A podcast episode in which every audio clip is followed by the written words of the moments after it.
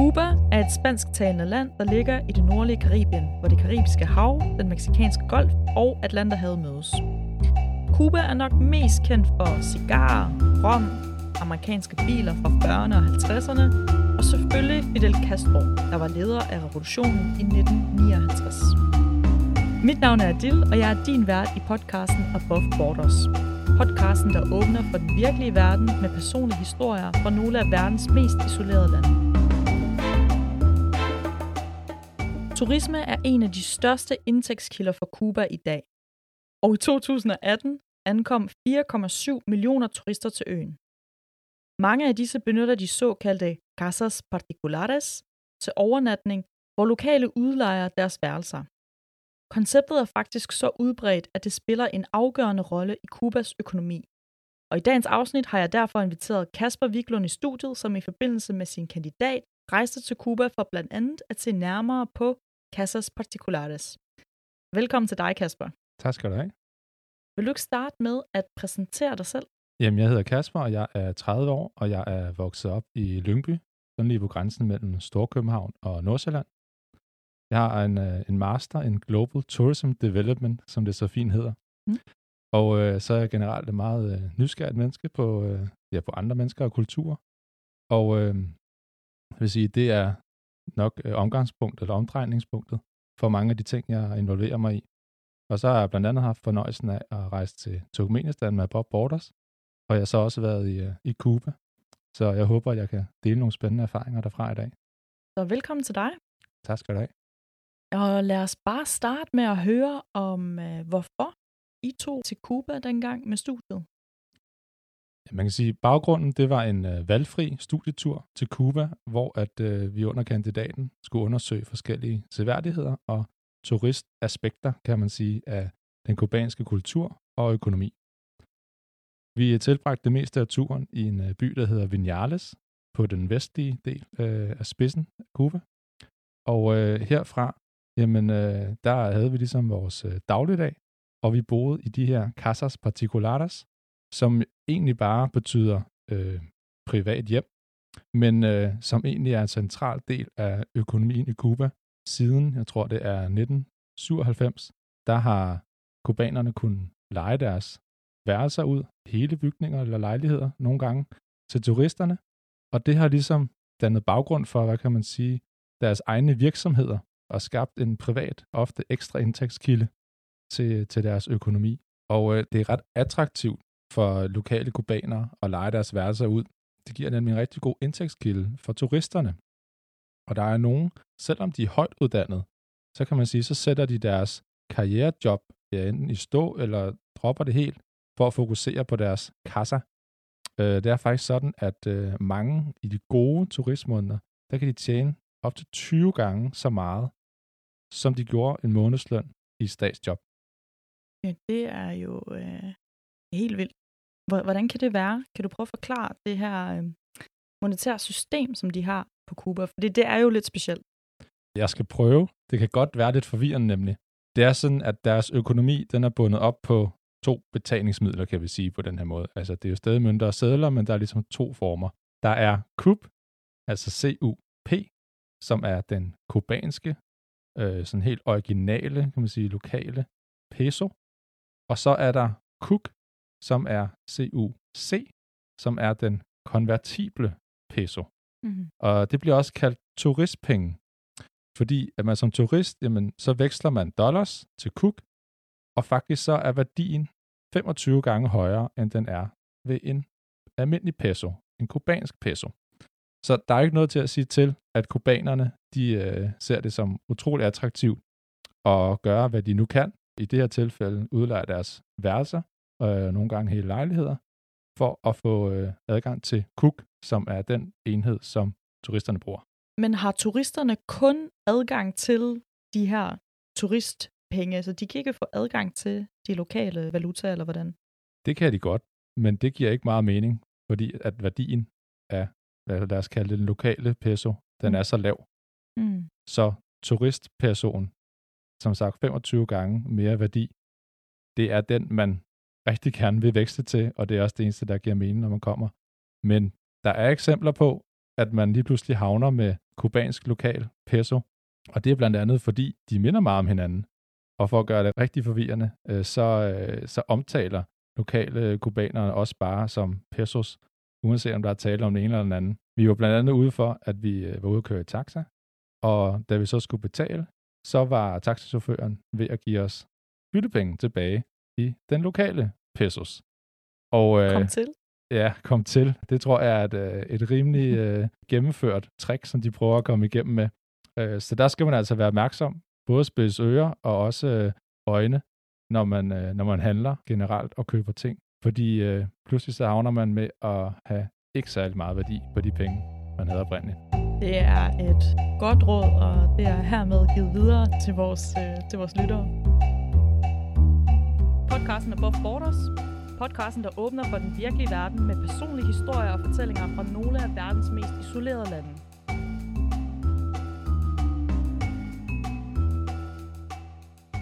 Lad os prøve at vende tilbage til, hvordan uh, Casa Particulares er forskelligt fra at udleje sit øh, værelse eller sin lejlighed på Airbnb for eksempel. Altså i teorien er der jo ikke så stor forskel, da, øh, fordi at Casas, jamen, de benytter også Airbnb som en platform til at gøre opmærksom på, at de har værelser til rådighed. Men sådan simplificeret kan man sige, at de fleste på Airbnb, jamen, de leger deres værelser ud, når de ikke selv er hjemme, om det så er for en weekend eller flere uger ad gangen, de er ude at rejse. Eller der kan være nogle studerende, kunne jeg forestille mig, som måske en gang imellem bor et periode hos deres forældre, for mm. lige at slippe for huslejen og tjene lidt ekstra. Men i Cuba, der er det sådan, at Casas Particulares, det er simpelthen noget, der er så udbredt som over 20.000 af lokalbefolkningen. De, øh, de gør det her, at de øh, organiserer deres hjem øh, som nogle gange den primære indtægtskilde faktisk. Så de sætter deres værelser, nogle gange hele lejligheder. Det kan også bare være et lille rum, opbevaringsrum, afhængig af hvor kredsen en turist er. Det sætter de til rådighed og tjener penge den vej igennem. De organiserer også deres relationer. Øh, nogle gange, eller ofte er det jo hele familien, som er involveret, kan man sige. Så der bliver serveret morgenmad, det er, det er typisk øh, standard service, men ofte, jamen så kan det være, at øh, de tilbyder, at de kan vaske deres tøj eller bestille taxa for dig. De øh, vil også gerne lave aftensmad, hvis det er det, du har lyst til. Øh, og de er meget fleksible i forhold til de her måltider. Så, øh, så det er jo et alternativ til hotel, fuldstændig afhængig af, hvor, hvor mange service de, øh, de tilbyder. Jeg kan huske, at, øh, at hos dem, vi boede hos, der, vi, var, vi var en gruppe på 17, så vi var splittet op i 5-6 forskellige øh, huse, 6 forskellige kassers. Og øh, der var nogle af dem, jamen der, der sad vi jo og drak, øh, drak drinks på deres terrasse, fordi det var en del af deres koncept, øh, at det må de godt servere, og det havde lavet hele menukort med, hvad vi kunne vælge mellem pina colada og jeg ved ikke hvad. Nå, øhm, i deres hjem? I deres hjem, simpelthen. Så øh, ja, ja, med paraply og, og, og så videre i, øh, i drinken. Fint skal det være. Så man kan sige, og igen er det meget forskelligt fra kassa til kassa, men de prøver virkelig at optimere den her indtægtskilde og få så mange, ja, det kyniske er det jo, men de prøver at få så mange penge ud af turisterne som muligt, som de gerne vil have, at de bruger i deres hjem, frem for at bruge andre steder inde øh, i byen. Jeg er sikker på, at vi også kunne øh, få massage, hvis det var det, vi ville, og nu har jeg ikke selv så meget hår på hovedet, men hvis der var nogle af pigerne for eksempel, der har brug for en frisør, så kunne de sikkert også finde en i deres øh, netværk, som kunne gøre det. Mm, det er sjovt. Jeg kan virkelig uh, genkende meget af det, du siger. Jeg var jo på Cuba sidste år, og jeg er faktisk ikke klar over, at det var det, det hed, uh, Casa Particulares, men vi boede også sådan et sted, som vi havde booket igennem Airbnb. Vi troede jo, at det bare var en lejlighed, vi havde lejet, hvilket det også var, men hende, der ejede lejligheden, hun fik også hurtigt involveret sin bror, som talte uh, ganske udmærket engelsk, hvilket hun ikke gjorde. Så han kom forbi øh, en gang imellem for ligesom at tale med os og spørge os ind til, hvad vi havde lyst til at lave. Øh, og det der med, at øh, de fortalte os, at de kunne lave morgenmad til os, øh, som så også kostede ekstra, ikke? og han kunne køre os rundt i Havana og vise os rundt, og det var lidt svært i starten lige at vurdere, om det bare var noget, de gjorde for at være søde, eller om det var noget, vi skulle betale for. Altså den der, øh, ja, det, det var lidt uklart, om, om det var ja, af venlighed, eller om de faktisk kørte en forretning. Og det, det var så en forretning, fordi vi fik en regning på alle de her ting til sidst. Ikke? Um, så det, det var en meget ja, underlig og særlig oplevelse, men det var også fedt, fordi vi kom så tæt ind på de lokale. Øh, og han ville jo fortælle om ja, alt rundt i byen og vise os de steder, som, som de tog til, og som man kom helt tæt på. Generelt synes jeg jo også, at vi oplevede øh, rigtig god gæstfrihed fra kubanerne, specielt omkring vores øh, kassamutter, som det typisk var. Det var ikke meget, vi så til deres mænd. Men du må ikke tage fejl af, at øh, for dem, der er deres venlighed og imødekommenhed et led i at yde den her rigtig gode service, som kan gøre, at de får ekstra indtægt. Så, øh, så i min oplevelse, der er det to ting, der hænger fuldstændig sammen. Mm-hmm. At øh, de ved godt, at nu bedre indtryk de gør, og nu flere muligheder de stiller frem, jamen så er det deres øh, serviceniveau øh, og, og, og omfang af service, som stiger, og derigennem, så kan de tjene flere penge. Faktisk så, øh, så kan jeg huske, at vi boede i et område med, med en del huse. Mm-hmm. Øh, mhm. lad os kalde det, et, et, et, de var et community øh, af folk, der boede tæt. Og vi har jo gode grunde ikke kendskab til, hvor tætte de var sådan rent øh, venskabsmæssigt. Men der er ekstremt stor respekt for, at når man bor hos en kasseejer, så hører man ligesom til der. Så vi var blandt andet ude for, at vi skulle øh, bestille taxaer på et tidspunkt, og, og fordi at vi jo var en større gruppe, jeg kan ikke huske, om det var alle sønne, der skulle afsted, men det var i hvert fald fra forskellige huse. Og øh, jeg skulle med øh, en taxa, som var bestilt af nogle af de andre. Og da jeg så kommer hen til deres hus, og vi skal til at køre, så spørger deres kasser øh, ejer, om ikke øh, jeg vil bestille øh, min egen taxa fra min egen kassa øh, ejer. Fordi der er jo altså respekt for, at man ligesom pengene skal, skal lande de respektive steder. Samtidig så øh, er det jo også en måde at, at samarbejde på. Så øh, for eksempel, hvis øh, det ene kasse er fyldt op en dag, jamen, så er man jo hurtigt til at foreslå naboen eller genboen, øh, hvis de har, har plads, eller hvem de nu kender i deres netværk. Mm. Så man på den måde hjælper hinanden til at få de her øh, ekstra indtægter. Øh, og det hele handler om at forbedre deres levevilkår, øh, som sagt er, er meget bedre med adgang til, til turister, end at få penge fra staten. Det er meget interessant, at der er opstået det her, det her fællesskab øh, omkring det, og at de ikke ser hinanden som, som konkurrenter. Det er, det er ret unikt. Jeg kan tilføje her, at vores indtryk var, at de går altså relativt langt for at tjene så meget som muligt. Og hvor før nævnt er der mange, der efterhånden er kommet på Airbnb, som det er blevet mere udbredt, og sikkert også på en masse andre sider. Men der er jo altså de færreste, som har adgang til internettet. Og øh, i vores community, jamen der blev vi gjort opmærksom på, øh, på, på flere. Øh, at jeg skal sige her, jeg kan ikke spansk, så det var nogle af de andre, der fandt ud af det. Men der var nogle af kasseejerne, de har ikke adgang til internet. Så de måtte gå flere gange om dagen, en halv time, op til øh, Vinales by, ja, cirka, for at, øh, at få adgang til wifi, og så tjekke, om der var kommet nye bookinger. Så, øh, så der, det er altså omstændigt for mange af dem, men det siger igen noget om, hvor meget mere der er på spil økonomisk ved at drive et kassa. Så en af de her serviceydelser, som I benyttede jer af, var blandt andet, at de fik drinks på terrassen. Var der andre ting, som I benyttede jer af, som var tilbudt af jeres øh, kasseejere? Ja, vi benyttede også øh, taxaer, som sagt, en del gange. Det var noget nemmere, fordi at øh, vi jo flere gange dagligt var omkring vores, øh, vores kasser, og øh, vi ville jo egentlig gerne støtte dem øh, så meget som muligt. Men vi insisterede også på, at der selvfølgelig skulle være ordentligt sagerne, fordi tag ikke fejl af, at de har jo licens til at drive de her kassers. Så øh, når vi var ude og køre med taxa, jamen så gjorde vi også opmærksom på, at man har de licens? Ja, sagde de altid. Så var der en dag, hvor at øh, de to piger, som jeg var i studiegruppen med, øh, og jeg, vi øh, havde øh, planlagt, at vi skulle ud til det her sted, der hed øh, Las Terrazas, så vidt jeg husker, og det lå øh, to timer væk. Vi bestilte øh, taxa ved, øh, ved de to piger og studiegruppen med kasseejer, og øh, vi øh, skal så afsted, og meget sådan øh, klassisk stereotyp, så øh, ankommer der en, øh, en gammel amerikansk bil, og øh, den her øh, unge gut, øh, slut 20'erne, start 30'erne, stiger ud, og øh, han virkede lidt, lidt Karl Smart, men øh, altså, vi skulle jo bare afsted, vi skulle jo bare transportere, det var ikke så vigtigt. Øh, og jeg kunne alligevel ikke kommunikere med ham på spansk, så jeg tænkte, det, det, det bliver nok en fin tur.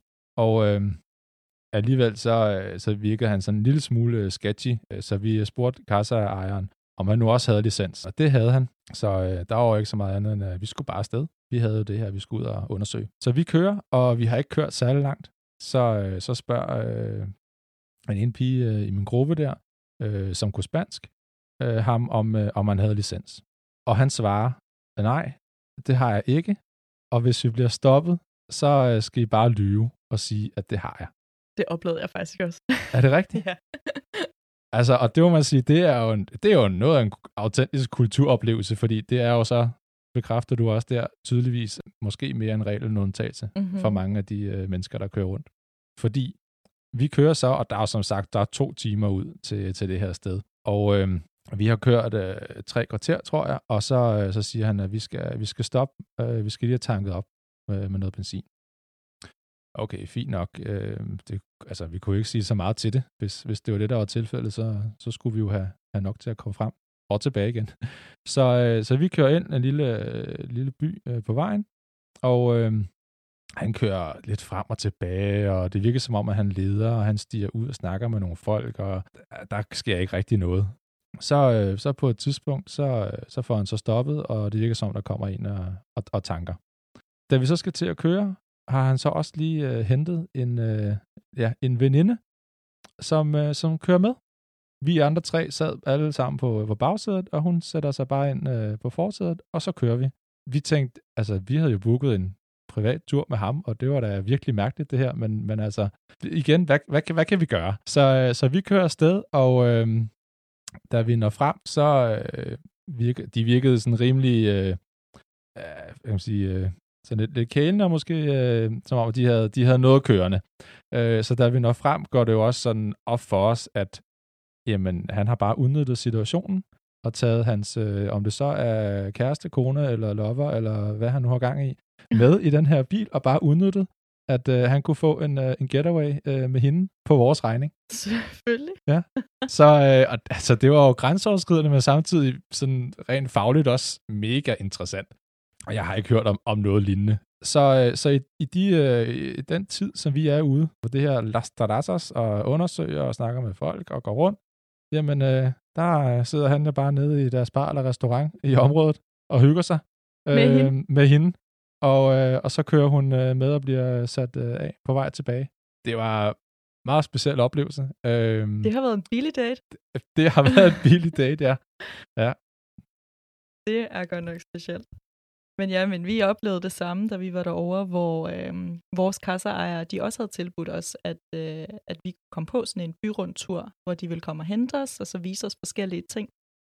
Og da vi så øh, gik ned og satte os i, øh, i bilen, så øh, tror efter 20 minutter, hvor vi havde kørt rundt, øhm, så siger øh, vores chauffør Peppe øh, og broren til hende, der ejede øh, vores lejlighed, at øh, hvis vi blev stoppet, så skulle vi bare sige, at vi var gode venner. At vi var øh, nogle øh, slægtninge fra øh, Amerika, som var kommet, og øh, vi kunne ikke så godt spansk, og det var helt fint. Det skulle vi nok finde ud af. Og fordi at øh, jeg er lidt mørkere end øh, min kæreste, som var med, så kunne vi sige, at øh, det var ligesom mig, der var øh, i familie med ham, og øh, min kæreste var så en, jeg havde mødt i USA, som jeg havde taget med. Og det ville være okay, hvis det var. Øh, men vi måtte endelig ikke sige, at vi var turister, netop fordi han ikke havde den her licens til at køre rundt, og ville få en kæmpe bøde, hvis det var, at det blev opdaget. Så vi sad jo på bagsædet og var sådan, altså det var en hyggelig tur, men øh, man er jo ikke vant til at være i den situation, og det der med at skulle lyve omkring noget, øh, ja, som kan have så stor en, en indvirkning på ham og hans liv, ikke? Øh, det, det var meget specielt. Og det, og det vidner jo om, at de virker sådan meget øh, det virker meget naturligt for dem. Ja. Altså de der røverhistorier er noget, som de er gået og brygget på, så de kan klare sig i enhver situation, ja. for at holde fast i at tjene de her midler uden licens. Podcasten Above Borders. Podcasten, der åbner for den virkelige verden med personlige historier og fortællinger fra nogle af verdens mest isolerede lande.